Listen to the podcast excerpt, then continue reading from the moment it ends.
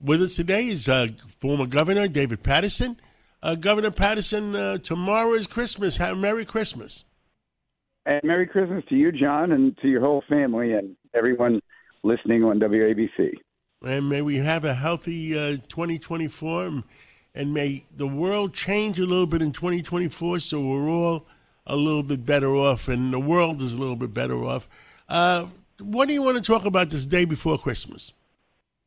Well, you know, there is an understanding that public officials can be educated in public. In other words, that you take a position, maybe different information or data comes in at a point later on, and you might change your point of view. So when I first came into office in 1995, I was totally against the whole concept of charter schools.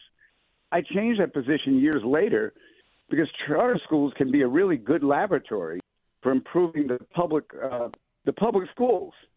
So I think we saw an example of this uh, during this week, and I was a little surprised. It was that Governor Andrew Cuomo taking another look at congestion pricing has basically decided he's opposing it.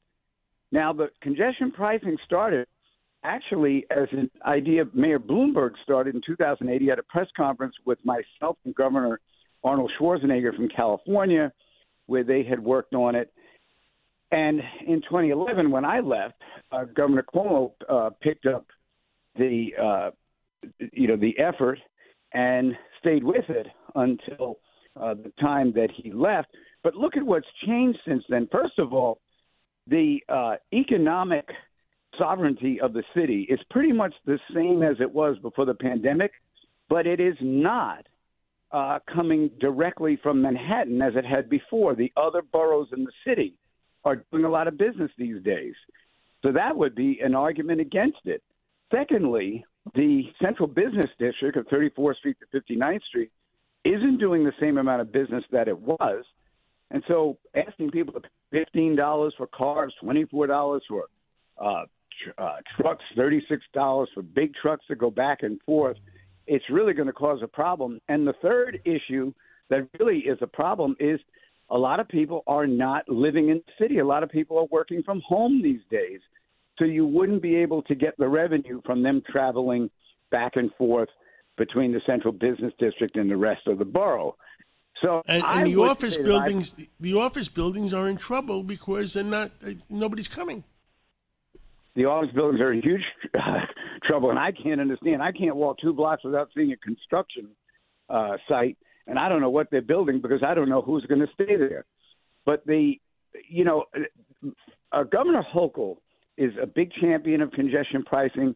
Janno Lieber has gone as far as shutting down some criticism that was uh, not accurate against it. And uh, actually, I would hope that if they do institute it, that it works need it to work. But the warnings from people who are taking a second look at it and saying that it might not work need to be listened to as well.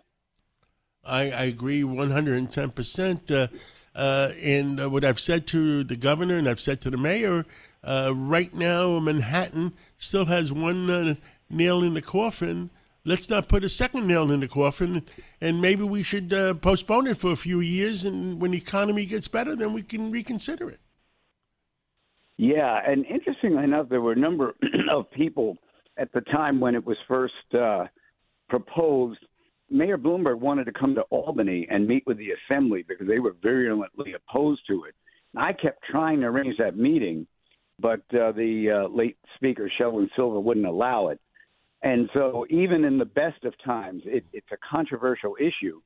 But the fact that um, someone who was right at the center of it and takes a second look at it now uh, that he's out of office, uh, I think is healthy. And people who don't agree should go right ahead and try to demonstrate to uh, the former governor, Andrew Cuomo, that he's wrong. But uh, they were saying on some of these news stations, we're scratching our heads.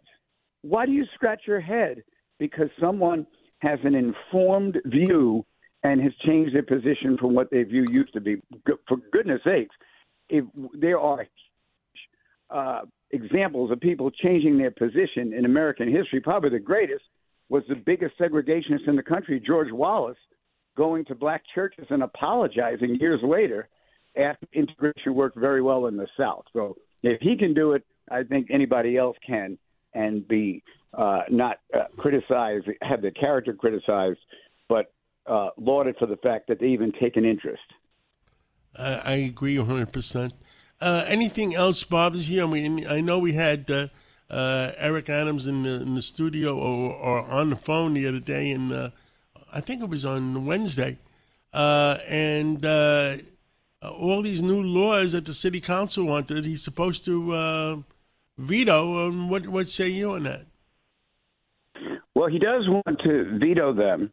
What's interesting is that because this was an election year, he'll be dealing with a different city council if he does veto them, because we'll be in 2024 in just a week or so, and it will um, the the issue of the requirement that the police uh, file a lot more data on what their activities are when on duty is something that the mayor has said he's going to veto. Um, he has 30 days to figure out if he wants to do that. Interestingly enough, the Speaker of the City Council, Adrienne Adams, was pretty uh, forceful in saying that a lot of what people are saying the bill does, it actually doesn't do. So the idea that if a person asks a police officer for directions, that they have to write that down and submit it in a report, apparently is not in the bill.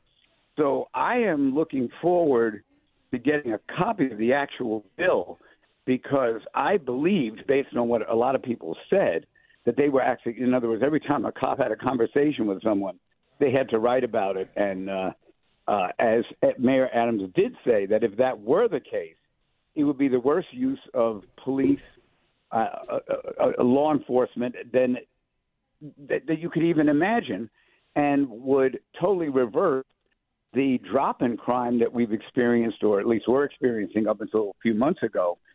And so this is, I think, an issue where both sides have got to be brutally honest about what Governor, their interpretation of the bill is. Governor, there's no drop in crime. There's drop in arrests. People, police officers are not arresting uh, criminals because they they get to go home before they the paperwork is done. well, then, then things are worse than I thought. Yes, yes, they are. Well, Governor Paterson, tomorrow is Christmas. Let's pray that the world gets better for all of us, especially in New York City where we live. Thank you, John. Thank you.